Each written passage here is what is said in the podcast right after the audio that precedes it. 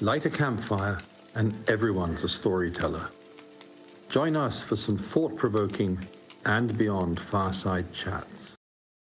Nancy, welcome to our podcast. Nancy, before we start speaking about what it is that you do for Oceans Without Borders, I'd like to ask a couple of questions about you just to get to know you. I believe that you come from Dar es Salaam, which is a coastal city in Tanzania. Is this where your passion for the marine world was born, and is it something that you've felt since you were young? Um, yes, it's true that I'm born in Dar es Salaam, which is a coastal city in Tanzania. But unfortunately, no, that is not where my passion in my passion of marine world was born. And actually, um, I knew about the diverse blue planet quite very, very late. And mm-hmm. also as a child and coming from an African family, um, there were really no uh, those culture culture visits like to the beach. Like the first time when I was in a swimming pool, actually it was at my university level. And that is simply mm-hmm. because I was pursuing Bachelor of Aquatic Sciences and Fisheries, and there was a course which is known as Swimming and Survival in Water. So at mm-hmm. university level, that was the first time that I was entering in a swimming pool. And I remember at that time I couldn't swim. So as we were learning how to swim, I was having a very harsh instructor. And as mm-hmm. I was trying to swim, I remember he told, he told me, Get off the swimming pool, you're swimming like a duck. And I. I made a vow to myself that I will never step into a swimming pool or never step into any water related issues because I was very discouraged. Mm-hmm. And even that mm-hmm. time when I was selected in the course, um, because aquatic sciences uh, covers um, a major major arena of uh, water related causes from freshwater to marine water. I, I was mm. truly not happy because I was not even seeing the future. And you know, as a young generation, we we want to finish um, university level and at that time get a job. So me, I was not seeing myself getting a job in that arena because first of all, it was a new course even for the university. So it's it's like it took it selected some of of, of, of university material to go and study that course. So most of us kept it as our last option. Like myself, I kept it as the last option, but unfortunately, in which right now I won't say the same, but unfortunately at that time, I was mm. selected uh, to, to be there. That was under University of Dar es Salaam. So what I can say that was a turning point for me is that um, after I finished my bachelor study, as I was waiting to graduate, there came an opportunity from the IOC UNESCO, that is Intergovernmental Oceanographic Commission, whereby mm-hmm. it was supporting young people who are taking water related courses, specifically who have background in marine, to go on board a SA Agulhas, which is a cruise, a South African cruise. It was bringing together senior and young marine researchers to be on board that cruise and to explore the coast of Durban up to the coast of Tanzania. And mm-hmm. me and some of my friends sat down and put on a, an application and luckily we were selected. So to me that was a turning point because after being on board that SA Agulhas cruise, it was my first time to be in contact in contact with other senior marine researchers. For me, yes. I have never really gotten that exposure. And the good thing about being in that cruise is that you see those senior, they were specializing in different fields in marine, like you could see this one is specializing in coral reefs, this one is specializing um, in fish ecology, this one is specializing in sponges. So to me, first of all, that's diversity. It was already enlightening, like, oh, maybe there is more in these waters than what the eyes could see, or maybe what I thought there could be. Because most of us, when we think of the ocean, we think about fish and we think about swimming. We don't think mm-hmm. beyond it being a recreation space. So after being in that cruise um, over time, so the cruise entailed collection of data. So we were collecting um, data by using equipment. And for me, I was seeing for the first time technological equipment which were being sent down deep into the ocean with the cameras, and we were able to watch um, the species which were down the ocean. And I was affiliated with a group of Benthic, of Benthic biodiversity experts and at that time, I think it was my very, very first time I was getting into into into the arena of benthic biodiversity and how blessed our Indian Ocean is. So to me, it sparked something inside me. Like, how come for Tanzania there is really I've never really seen like a person coming up and speaking about how blessed we are with our oceans and the fact that you mm. learn that what you see in our ocean it's only 5% we have only explored 5% and there is 95% which is left unexplored. To me that posed a challenge to me like what am i doing? What am i mm. doing as an individual?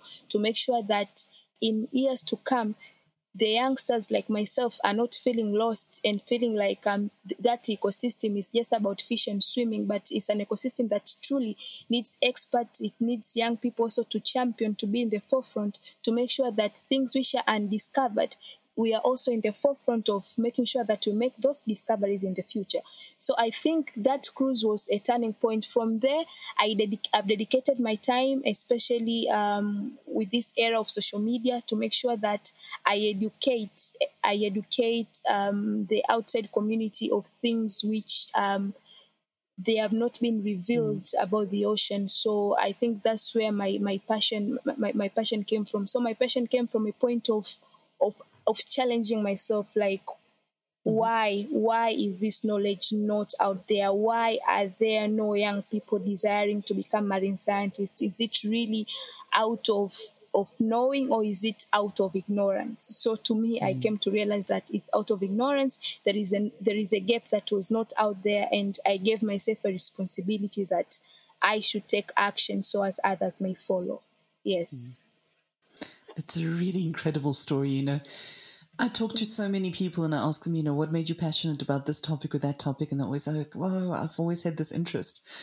But I think it's really, really fascinating that there's this topic that, you know, maybe didn't necessarily interest you so much or you weren't that keen on in the beginning, yeah. but it's become a passion over over time and over actually questioning it and you know trying trying to come to grips and understand it. And i think it's it's it's a wonderful story because it really shows that you've struggled for an understanding of what it is true. that you're doing and why. Very true very true. Yeah. Yeah. Very true. Okay. okay so you've spoken a little bit. You mentioned that you're that you studied marine science sciences and and benthic ecology um, yes. For those people who aren't familiar with those terms, could you just explain a little bit about benthic ecology and, um, and what that is?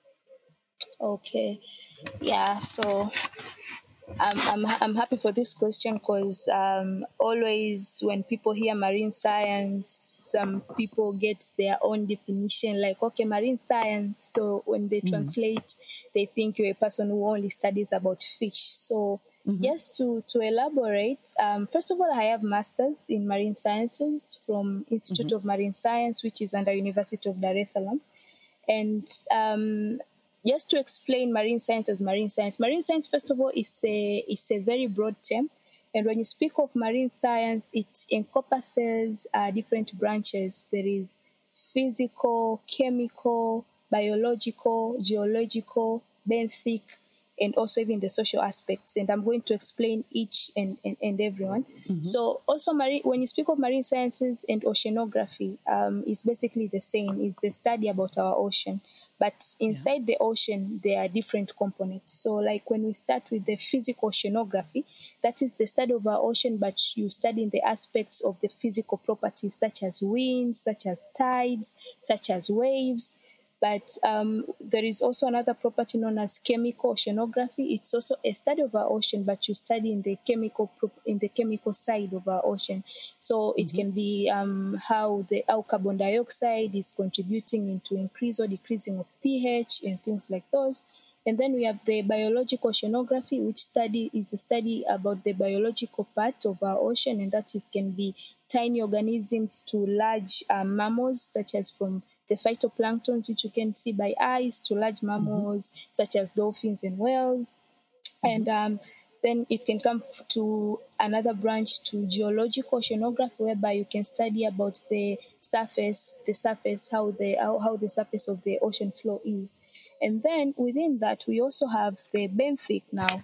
Um, I like to call it benthic bi- biodiversity. For it, Benthic, mm-hmm. um, it entails a study, um, a very diverse study about the organisms, marine organisms for this case, in who are who are belonging in the ocean floor and how they interact with the environment.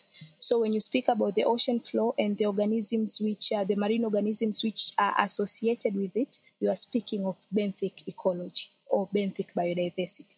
So ecology um, is basically the interactions between the organisms and how they interact with the environment. So if I can give an example, for instance, mm-hmm. um, of a benthic uh, of a benthic species, coral reef itself is a benthic species because it is attached in the ocean floor. Okay, when you speak about the yeah. kelp, yes, when you speak about the kelp forests and um, even those crabs who are passing in, in the ocean floor, all of those um, they entail they entail benthic benthic ecology. So basically, are those organisms which are in association with the ocean floor and how they are interacting with their environment. And for my case, why I choose, I'm still a benthic ecologist in progress because mm-hmm. in our oceans, always me, I, I love to say in our oceans, you can really never reach the point and say that I have now specialized because our oceans mm-hmm. are very big and yet there are still discoveries that are yet to be made. But so the reason why, for my case, I choose to identify as a benthic ecologist is because before I I came into masters in marine sciences, um, I first dealt with freshwater and I was dealing with benthic um, organisms in freshwater and specifically in rivers. So um, I really wanted that connection to continue because um, I did that for my bachelor, whereby I studied the benthic biodiversity in River Morogoro. It's somewhere in Tanzania. I was mm-hmm. using those organisms to determine the water quality of the river. So yes. I was fascinated because the first time I went to the river with my kick nets, um, I remember my supervisor, Dr. Lulu Kaya, she told me that when you go with this um, with, with, this uh, with this kick net, when you keep it in the in the sea in the in the in the bed of the river and you kick, the organisms which are going to come out and you, and those ones are the ones which you are going to use to determine the health of the river. At first, I didn't believe. So when I went with the kick net for the first time and kept it in the bed of the river and I kicked and these organisms came in the net, I was so much vaccinated. I was like, oh my God, this is so nice. And and that mm-hmm. was my first steps when I was venturing into science. So after my bachelor and after I was exposed into the side of marine, I wanted to continue in that realm. I wanted to continue mm. in that realm to continue studying this um this benthic species who are in associated with the ocean floor. But in the ocean floor now, you get much more of diverse species. And the good thing about the benthic part is that when we speak about our ocean being unexplored, actually the most diverse part which is untouched is the benthic part. So yes. there are organisms which are lying in our ocean floor which are yet to be tapped. And that is something mm-hmm. which makes me very excited because it gives me a hope that in the future, maybe I could discover something new. Mm-hmm. Yes, so yes, so that's what benthic ecology entails. So mm-hmm. um, marine organisms in relation to the ocean floor and how they interact with the environment. And um, as I even think of my future in pursuing PhD, I want to, to, to remain in that arena because of the future and possibilities of discoveries and so much of, so much so much of which are still unknown. Mm. Well, it, it is absolutely fascinating. I mean, there's so much, particularly of the deeper ocean, that actually hasn't yes. been explored. And True. when you think about, you know, the, the surface world and how there's probably no place on the on the face of the earth, on land, that actually hasn't mm. been explored or visited or seen by people, and then you compare it to the ocean and the relatively small percentage of it that's known. It's really, really fascinating. Very fascinating indeed. Mm-hmm. So, um, and just in terms of what you're doing yourself, obviously marine sciences and and that refers to both freshwater and and saltwater. Um, mm. Have you made the decision to to specialize on the saltwater side, or are you still are there still projects that you're carrying out um, and looking at freshwater um, organisms as well? Uh, no, for now I've made up my mind. It's mm. only I'm dealing with only the ocean because I, I, feel it's a it's a side that it's a side that really needs a deeper understanding. Mm. Yes, mm. and when I look at um, the people who are in the forefront, um, people people are there in academia, but you know, those who identify themselves as a science communicators, myself, who can go out there and actually speak to young people who are the next generation of the ocean stewards, um, mm-hmm. I feel like there is still that gap, and I, I, want to contribute in raising more of that generation who are going to mm-hmm. be um, stewards of our oceans. So um, I'm committed fully to, to our oceans. Mm, absolutely. Yes. Now, you've spoken a little bit about the sort of the tough experiences that you had when you first started. Um, you know, getting in, getting in the pool, swimming. Um, you know that that whole bad experience um, that almost put you off it in the first place. But you know, anybody who looks at at your social media or anything can see it's obvious that you now have this incredible love for diving. Can yeah. you talk a little bit about how you came to actually start diving? Um, and, you know, maybe how you feel that this has contributed towards your work and opened up new, um, new areas of focus for you? Yeah, sure. So, um, for, for my case, um, I remember as I was finishing up my masters, as I was finishing up my masters in marine sciences, my my passion was growing bigger and bigger, and I was also passing through uh, social media, and I would see people diving, and I say that okay, I'm a marine scientist, but I've never really experienced life below water, and that's something which was really, it was actually paining me so mm-hmm. I remember taking my diary and I wrote that um, before this year end, and that is, I think it was 2020, yes, before this year mm-hmm. ends, I would like to experience how it feels like to to be to, to be under under under under there. So mm-hmm. for me, that would have made me feel like a complete marine scientist. So I mm-hmm. started saving because you know in the diving industry, especially for for for people who come from a background like mine, right, um, mm. African family and um, middle income, um, diving is quite costly when it comes yes. to uh, in yeah. terms of finances yeah supporting yeah. oneself it, it becomes very hard and even when you talk to your parents and say maybe they should support you to go diving they'll be like what i can't support you you want to go and dive there no because they're also not exposed in that environment, so they think it's so yes. much dangerous. So I was saving, but unfortunately, I was not reaching my goal. But um, before working with Oceans Without Borders, um, I've also, I am also one of the co-founders of the youth-led marine organization known as Aquafarms. So mm-hmm. from there, um, I remember one of an organization approached us that they invited us to give a talk on the ocean decade because we are currently in the ocean decade of science whereby we are we want to join forces collaboratively to make sure that our oceans are in the better place. So there are some outcomes in which they wanted me actually they it was specifically for for me they invited me specifically to share in a in a webinar in which i gladly say yes so mm-hmm. in that webinar, as as I was share, I was as I was sharing what we're aiming, the type of the oceans we're aiming at by 2030. Fortunately, um, there was a potential person who was supporting some of the dive, dive labs for for Africans.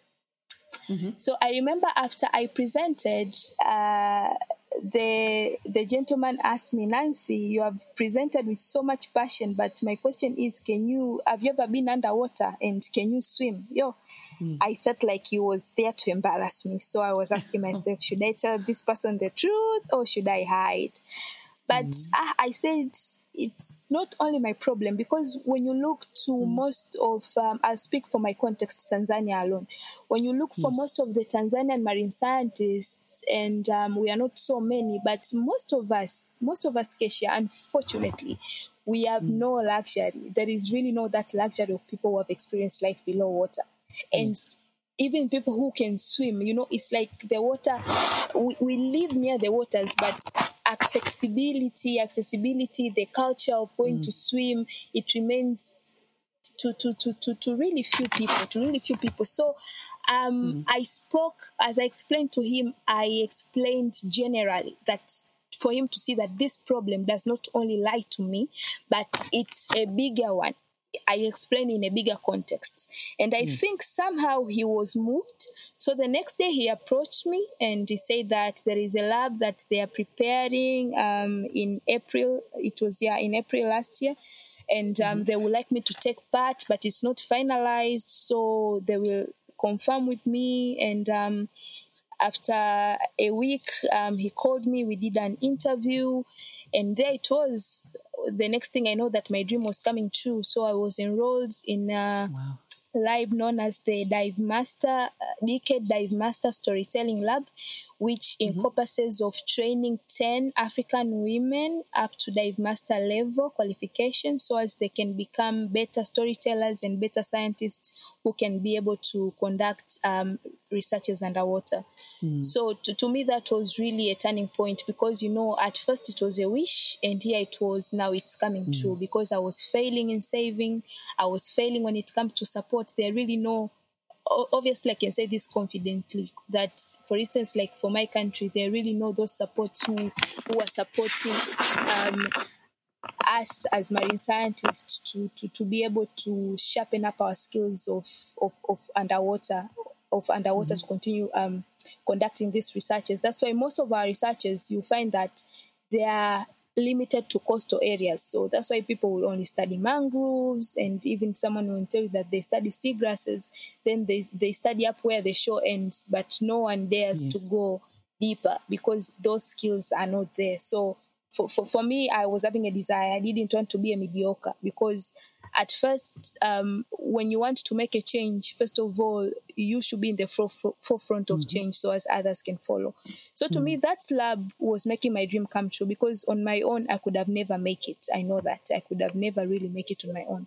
So three months, I think the lab took place in South Africa um, from April um, last year up to July it was really tough. I shouldn't lie, it was really tough because for a person mm. like me who was not so much comfortable in water and mm. um, to to to be able to reach up to dive master lev- level yes. in only in a matter of three months um, it mm. wasn't easy yeah it wasn't easy i think mm. it's one of the things which i i will never forget but um, yeah, all of imagine. us you know we were 10 of us yes we were 10 of us we pushed and luckily enough we we were able to get the accreditations and um, as I came back, I came back now. Now I was already having about 70 plus dives, right?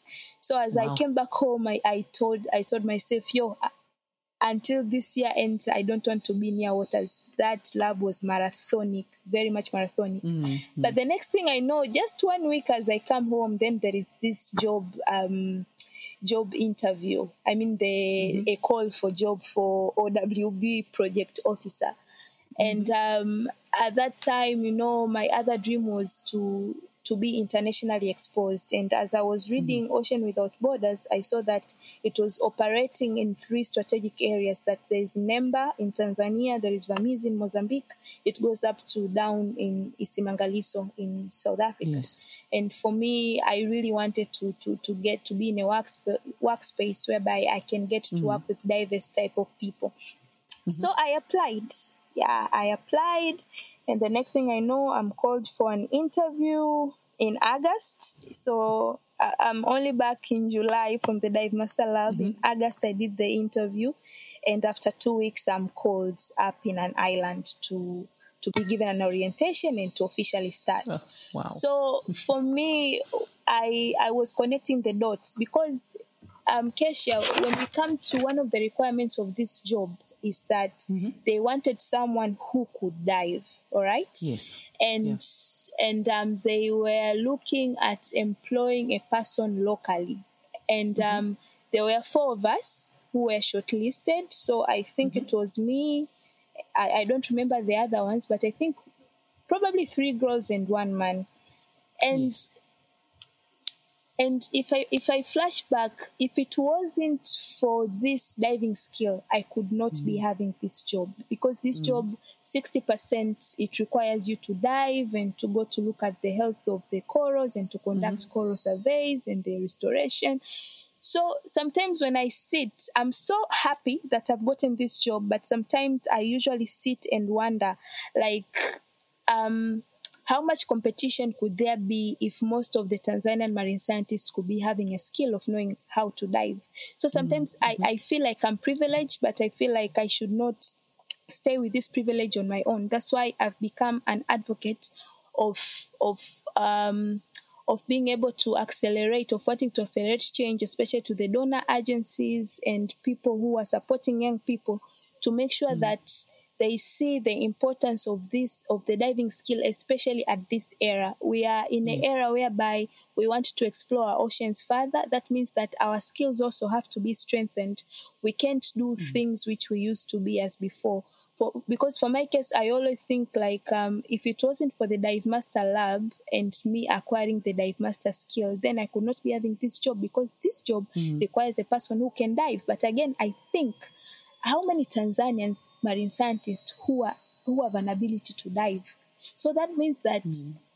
if the case remains this way, it means that um, the, the, the marine scientists in Tanzania will be having inability, especially young people. I'm speaking for the young people, not the old generation.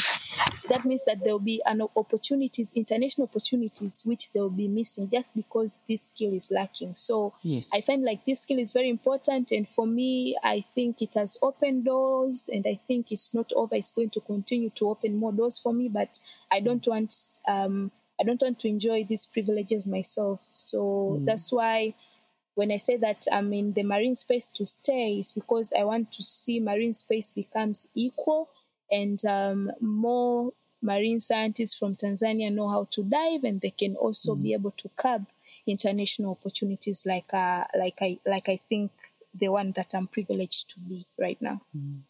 Absolutely, and it's really going to take a little bit of time to sort of not only yeah. to provide those opportunities but also to change the mindset around around diving isn't it true very much true very much mm. true. To change the mindset around diving very much yeah. true. Well i think you're doing a, a wonderful job of of showcasing diving and and what it can add to your career.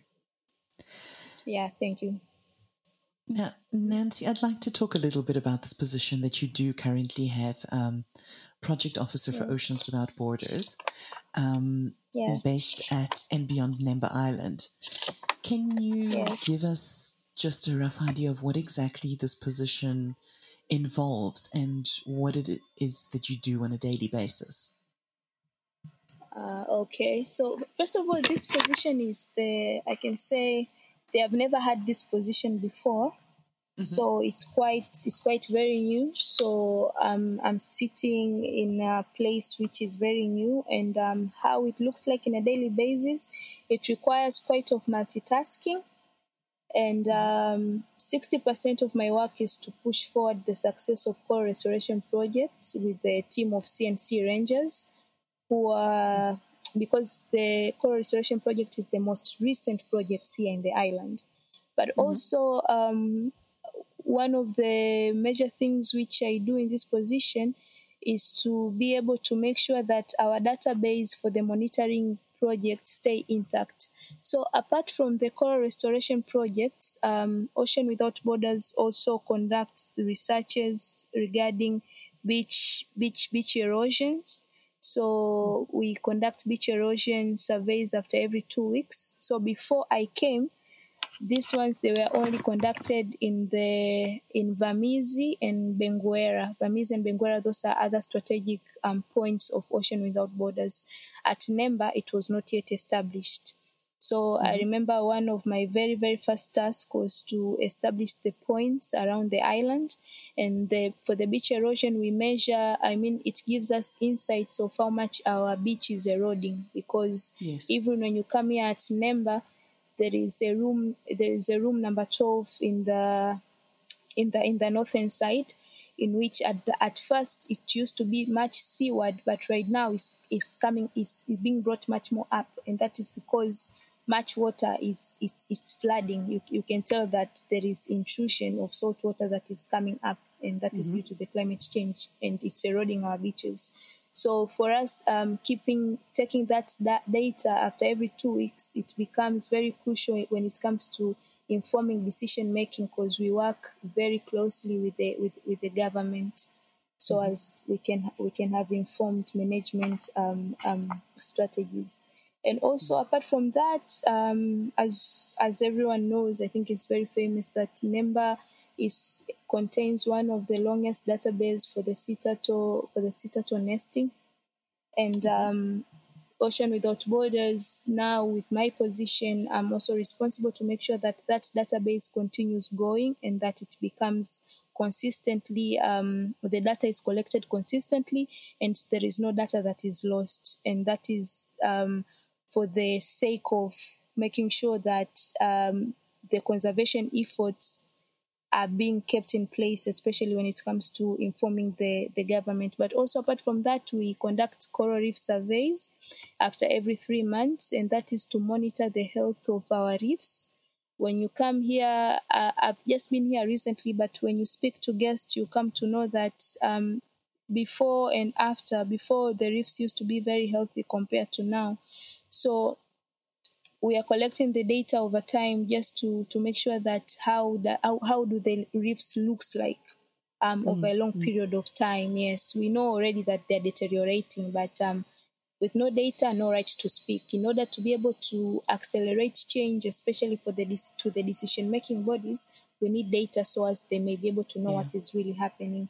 But also, um, I'm also championing data uh, which is done collaboratively here in the island, known as Takataka. Takataka is um, in English is West. So every mm-hmm. evening, um, one one one of the staff takes a basket and goes around the island and collect all type of waste that is being found. And mm-hmm. in the morning meetings, we measure and we record that data. So since 2018, we have the data of how much waste is being collected around the island. Mm. So that is also kept in place, which keeps us informed of where are we, where we are going, and what to do in terms of, of, of, of making decisions. But apart mm. from that, also we are managing data of um, house reef monitoring. So um, as you know, Mnemba is one of the best dive sites. Yeah. So yes. we have yeah, we have some boats which are coming, although we have uh, very harsh restrictions of 200 meters, so they stay 200 meters away from the island.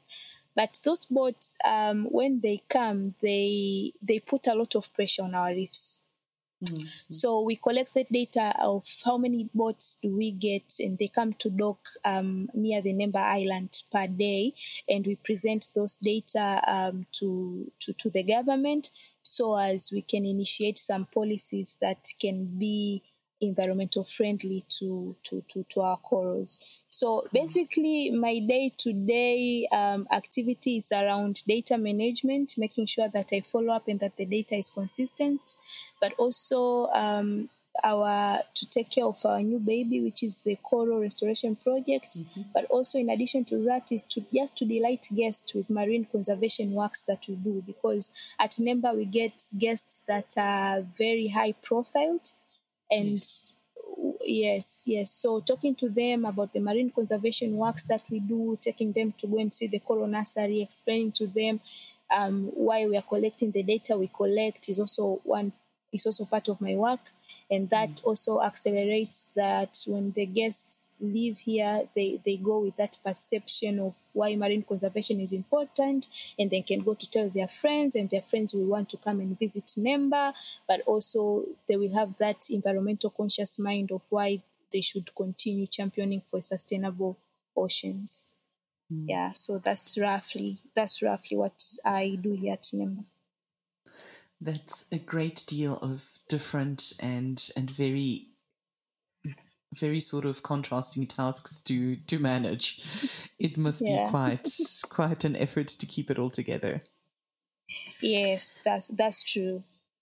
Yeah. So um while you were speaking about Mnemba, you mentioned the the CNC team or the Community and Conservation Team. Yes. Um, can you tell us a little bit about um, who this team is, um, how and why it was formed, and who are the people who are part of it? Okay, so the Community and Conservation Rangers team here at Mnemba comprises of three very passionate young boys, and all of them are from Matemwe. Matemwe is just here around Nem- around Mnemba, so they're from Matemwe. So for, for me also, when I came and took this position, for them they had already started to work, but they were working in their communities because apart from apart from working here at Mnemba, they also have a duty to work and educate their communities about marine conservation and why they should care about the ocean. So um, they're very passionate to save um, the community, and one I think one of the one of the points of selecting the CNC Rangers, um, it was that they should be from their community. And one of the CNC Ranger actually is a beneficiary from one of the Africa Foundation programs, and that is CLEF. So he mm-hmm. was supported with a tertiary with a tertiary bursary project to visit to finish his university study, and he is now back um, serving his community as a CNC ah, Ranger. So That's wonderful. yeah yeah so i i actually found them. I actually found them already working and it mm-hmm. was really attractive you know for me like working with people of my caliber you know I- people like they're from the the same environment and now they are dedicating their time and their passion to make sure that they are also saving their community something which is really really attractive Wonderful. And all of the, the, the, the CNC team that you work with, they've also been taught how to dive, haven't they? Yes, yes. Actually, um, because I came later, I came later. So for them also, they were they were trained up to open water. They they did their open water, and after doing their open water, um, they were then trained on how to to, to become coral farmers. So they attended a one month training at Jambiani. So in Jambiani also they have they, they have a coral farm there. Jambiani resides in the east coast of Zanzibar.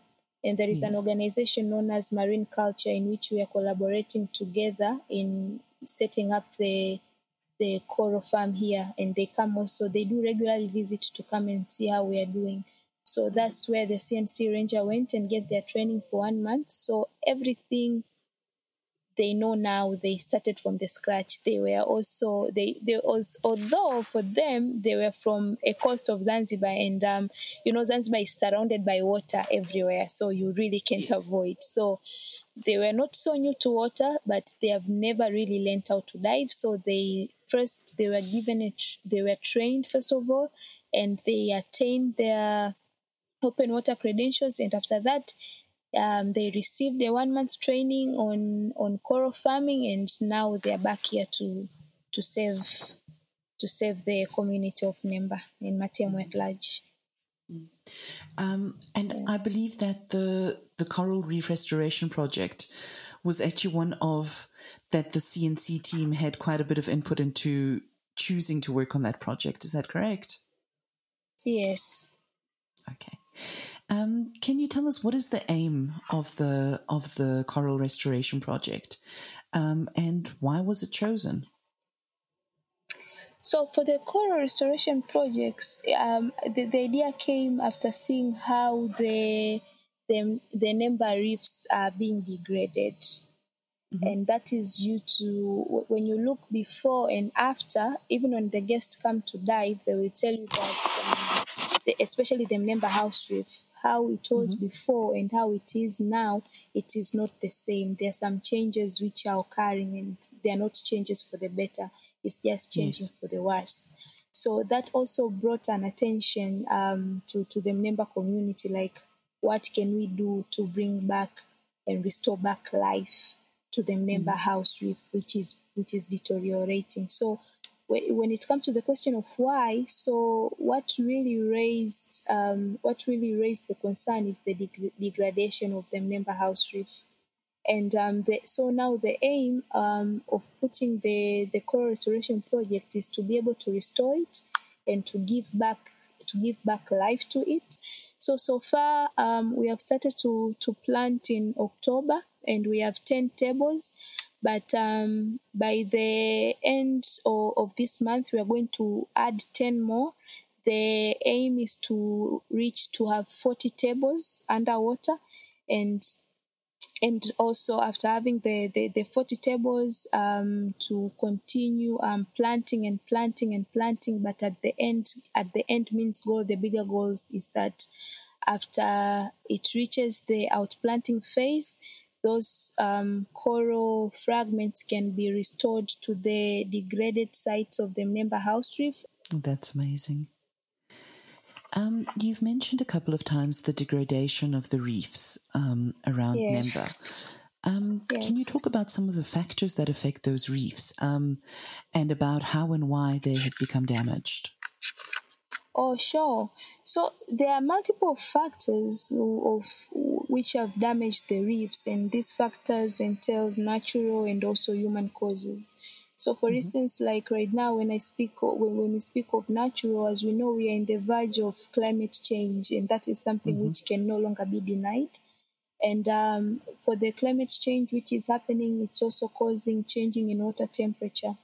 And when there is change in water temperature, it also causes what is known as coral bleaching because mm-hmm. there is an optimum temperature that coral can survive. And once the temperature goes above that, it causes bleaching.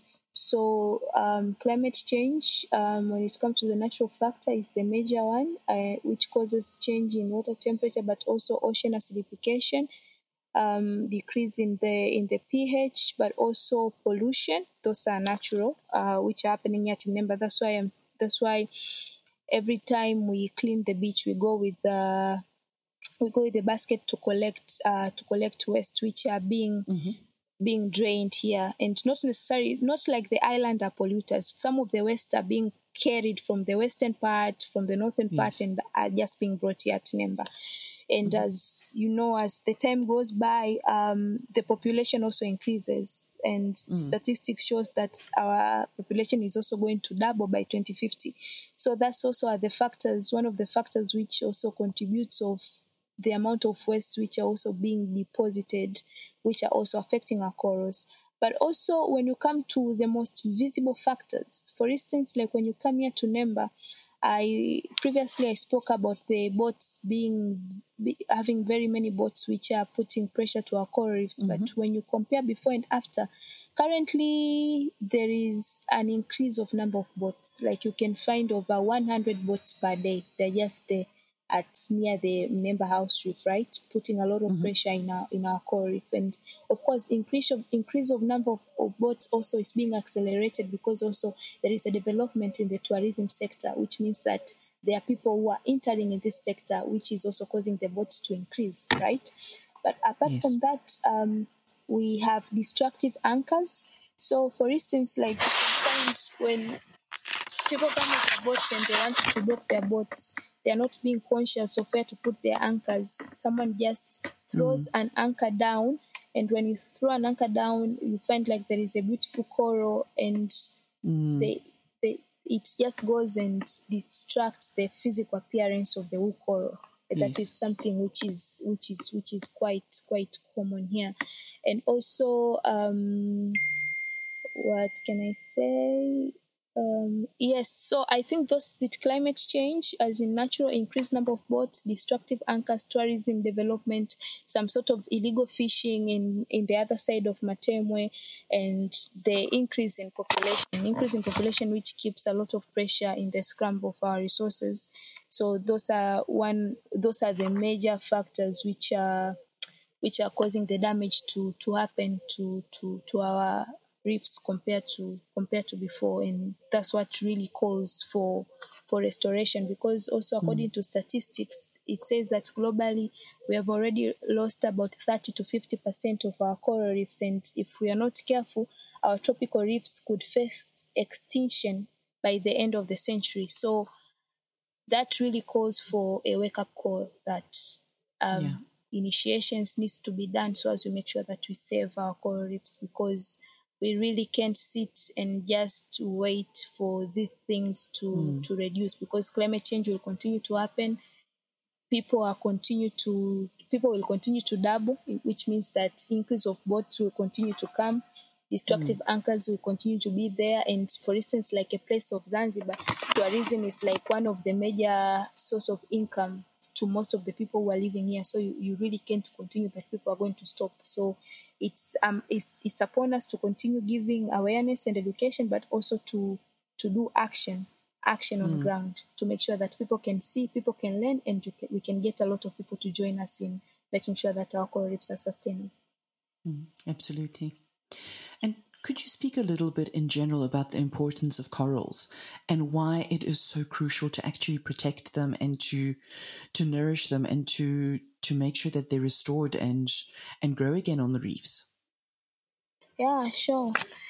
So g- generally, um, w- when I speak of importance, when I speak of importance generally when it comes to marine life, I usually like to to structure importance in a way that it touches people's lives. Because, you know, as scientists, usually when we are asked about importance, we we, we like to structure importance when it comes to ecology or what it means to marine life. Sometimes people don't care about that, although we want them to care. So for me in this um, in this podcast, what I would want everyone to know is that first of all, we should know that coral reefs harbors 25% of all marine life, and apart from that, um, over 4,000 species, fish species, are found in the coral reefs.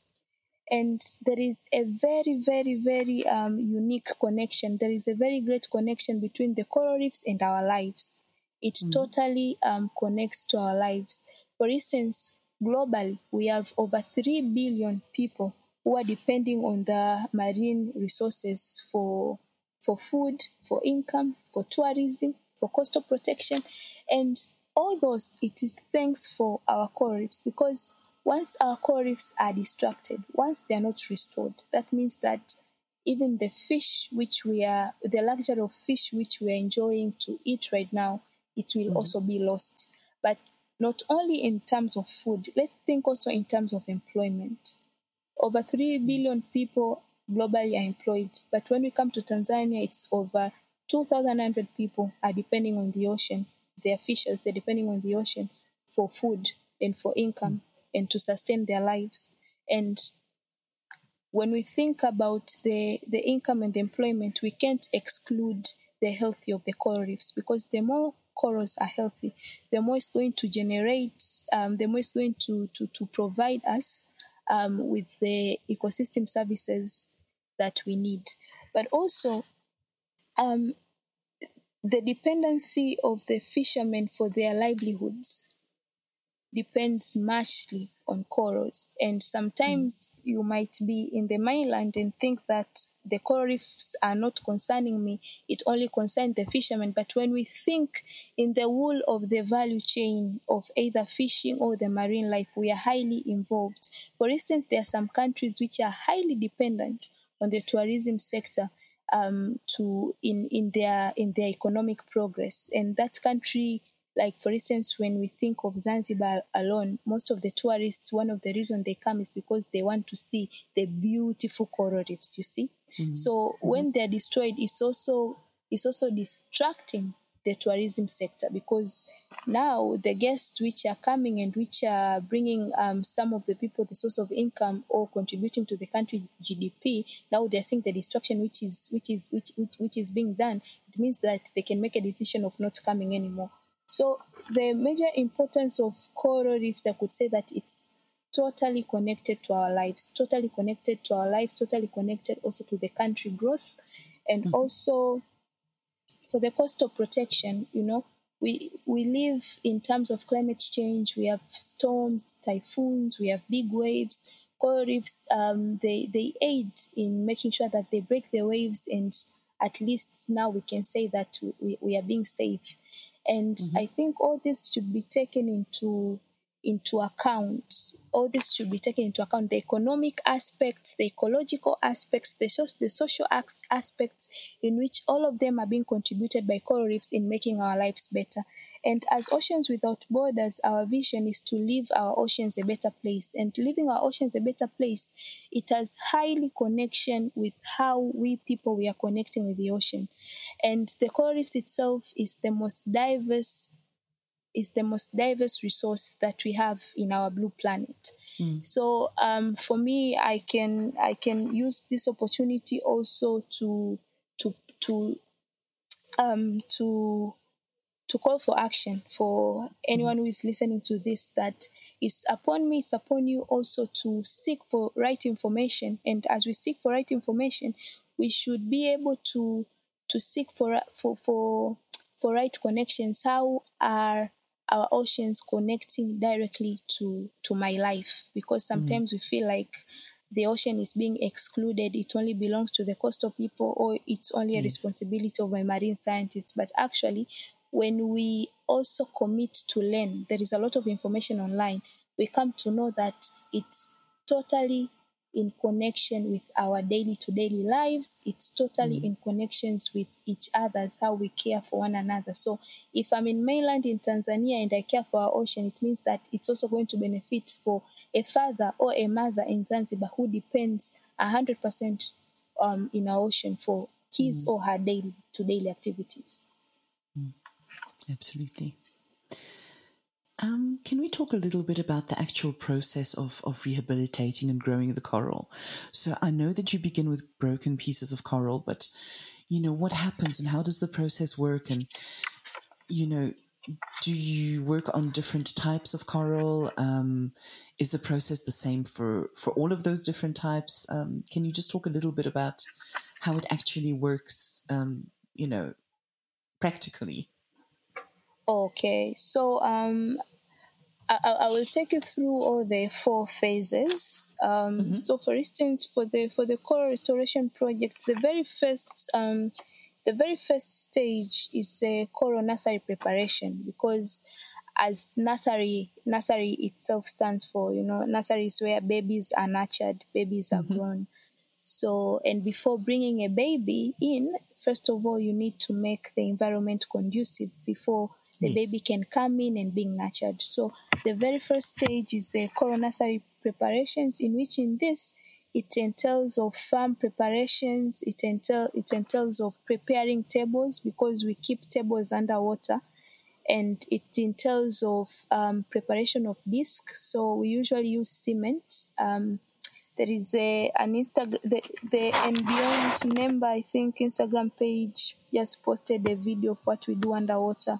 Mm-hmm. So I would also request if people are going to see they could see um, that there is um, discs which we usually make and those discs are for the attachment of the coral babies. So we mm-hmm. first prepare the disc, we prepare the tables, we mark our area. When, when you come here, you see that our area is marked with buoys to, to mm-hmm. just to, to make sure that uh, people know that this area is restricted and there is a project yes. going on. Yes, so after that, um, we take our tables underneath. Like right now, I've said that we have 10 tables, but before taking our tables under underwater, there are some preparations which we make. Like each table, we keep eight segments. So in each mm-hmm. table, there are eight segments in which um, different type of corals are being planted in there. So in each segment, we keep 21 21 pieces of corals are being planted. So in one table, when you take 21 times 7, so approximately 147 coral fragments are being planted. So we take them, when we take them down into the ocean and we make sure that now our farm is ready, there comes the second stage, and that is to go to look for the coral of opportunity. Mm-hmm. So, in looking for the coral of opportunity, for here we identify those sites that have loose corals. because sometimes people think that um, when you do coral restoration, it means that you are destroying the corals around, but no.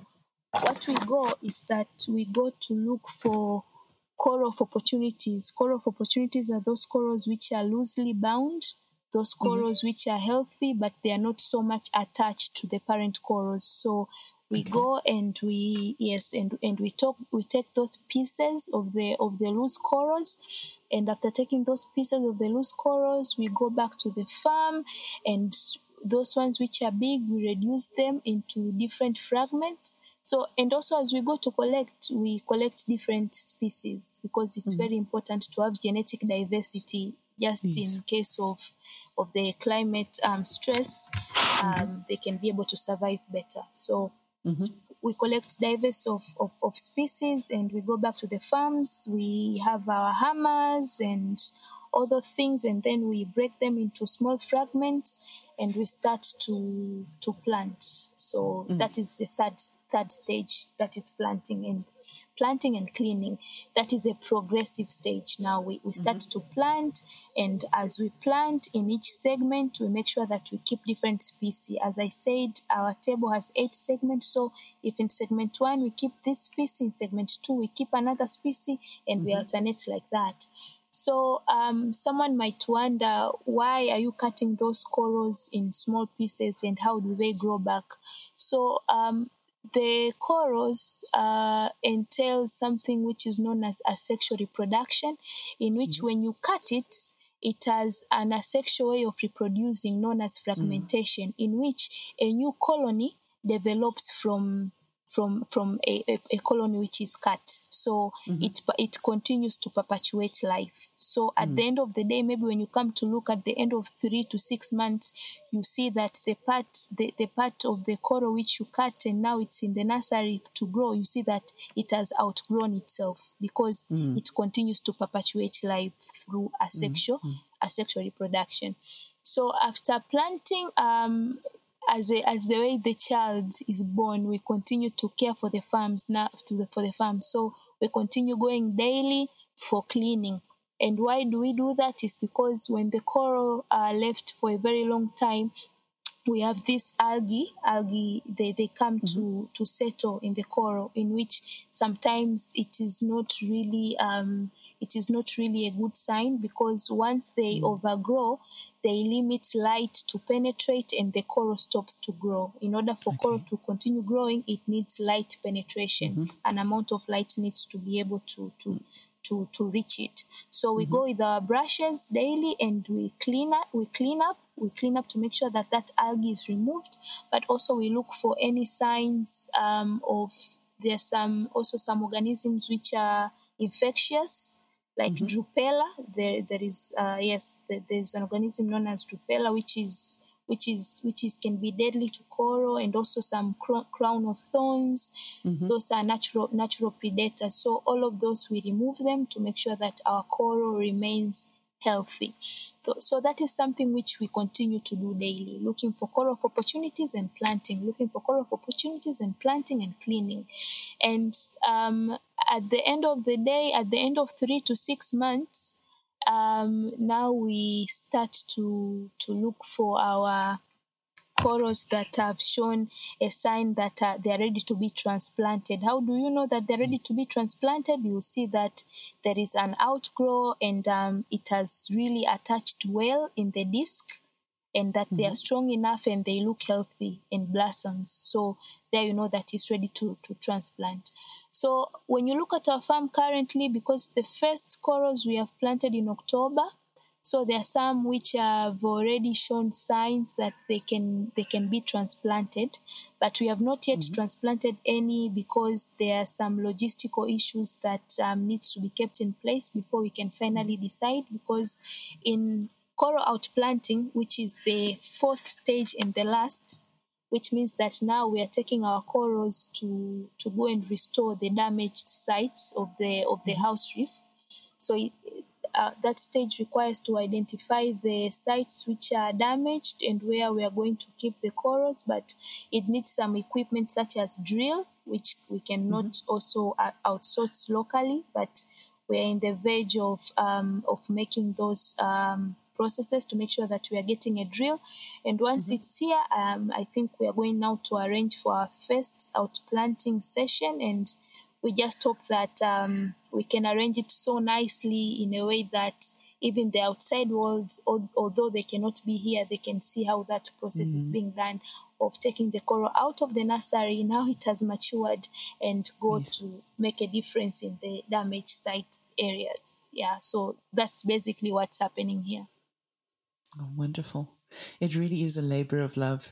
It's, you know, yes. you're working on it every single day. Yeah.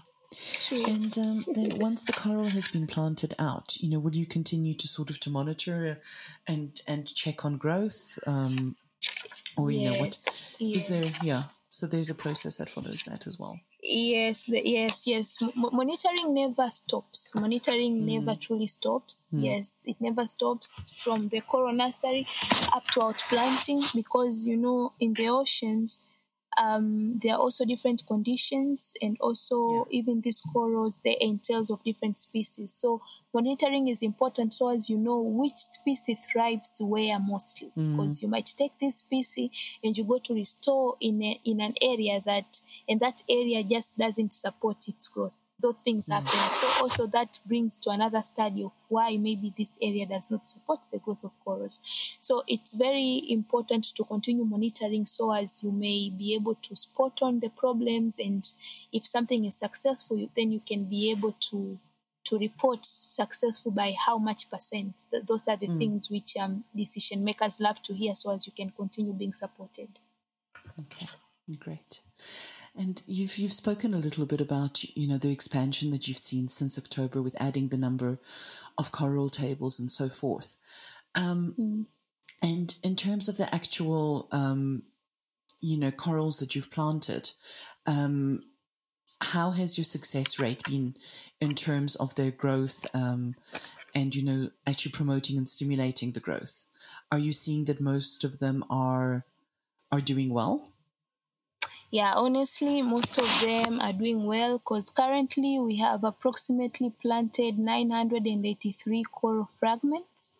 Mm-hmm. And um, we do um, we do our monitoring we do our monitoring after every end of the week just to do the coral counting and to to check on the outlook how do they look because you will know when a coral is healthy when the colors are when the colors are mm-hmm. colorful mm-hmm. when it's yes. when it's bleaching you will see that there are some whitish and you know that it's mm-hmm. bleaching and also um, because we also stick them with the glue also you you will see if something has attached very well so at every end of the week we do monitoring we do visual monitoring and mm-hmm. we compare like how was this how was this before and how is it going on now and i could report that um, 90% so far of the corals they are really wow. going very well yeah although some at some point they were showing some sign of bleaching there was a specific mm. species that was showing some signs of, of, of bleaching but over mm-hmm. time mm. it shows that it was just um, the conditions but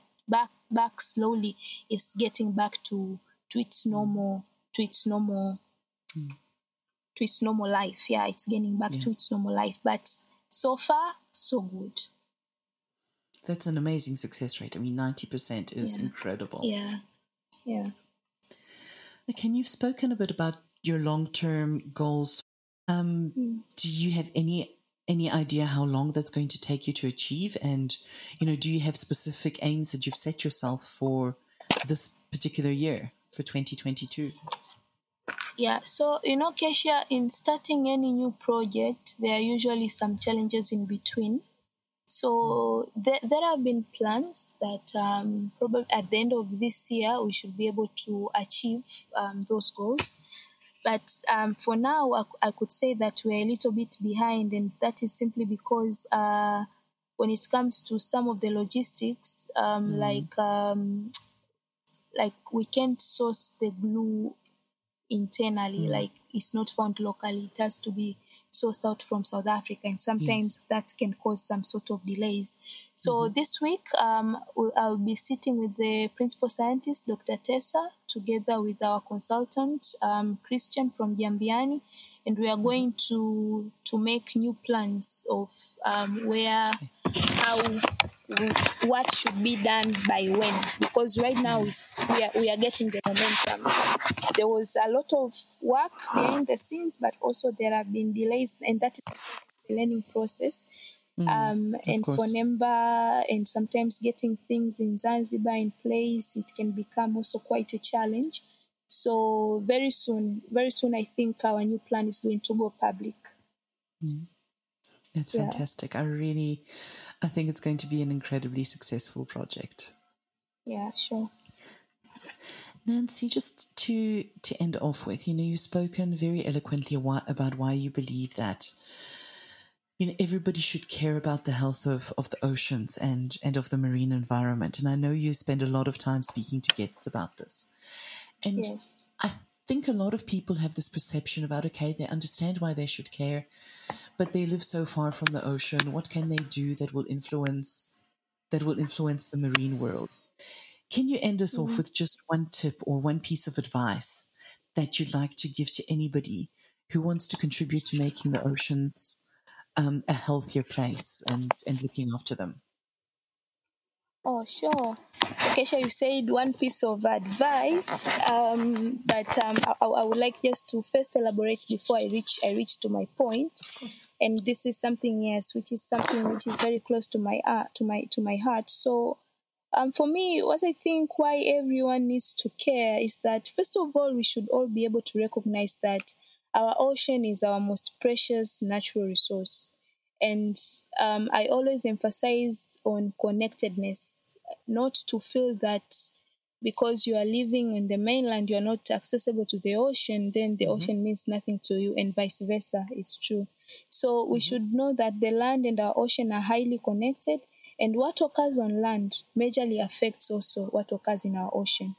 And once our ocean stops providing us services, then all of us are going to suffer all of us are going to suffer regardless of where you live.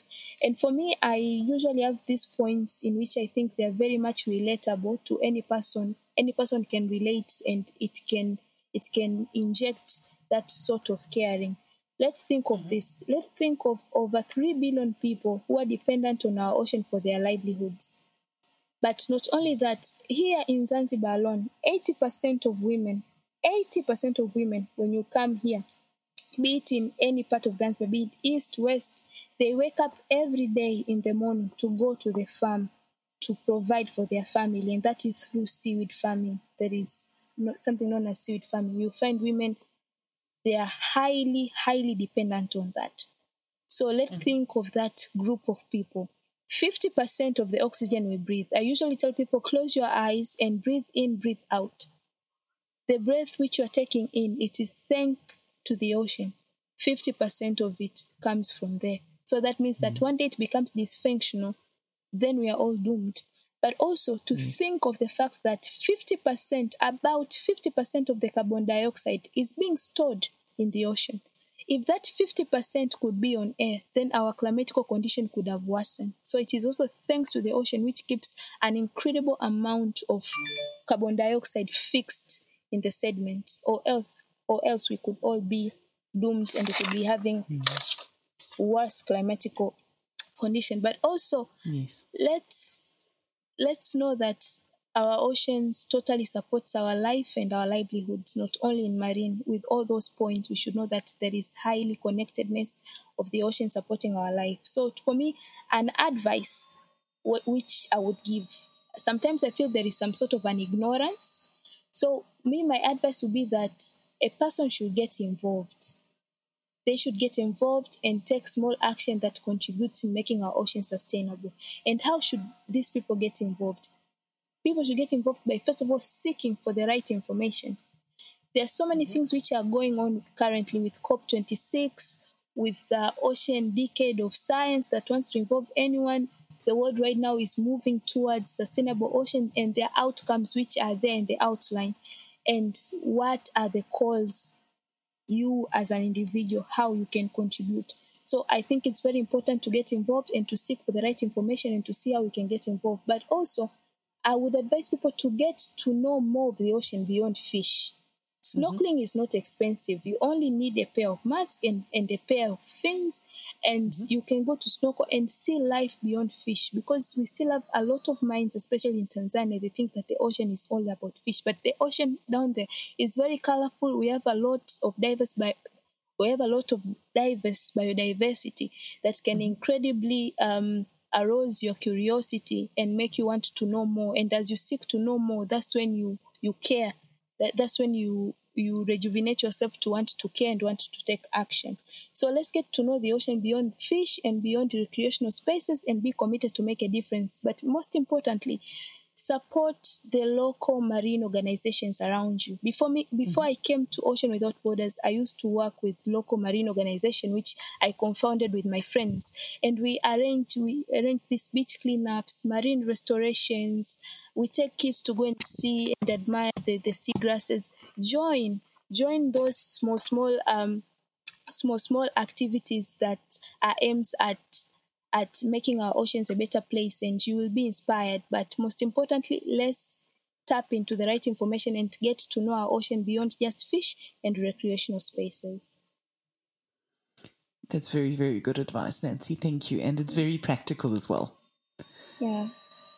Um, thank you so much. It's you know, it's been absolutely fascinating speaking to you and I could sit and, and chat to you for, for hours longer. So Thank you very, very much. I really, really hope I get the opportunity to dive with you at Mnemba sometime. Yo, um, I wish to. yeah.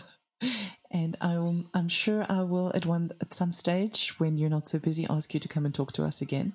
But for now, thank you so much for your time.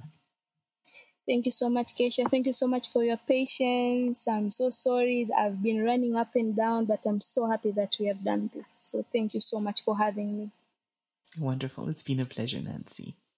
Thank you. Thank you for listening to Leave Our World a Better Place. Don't forget to subscribe to make sure that you never miss an episode. If you'd like to find out more about And Beyond, please log on to our website at andbeyond.com.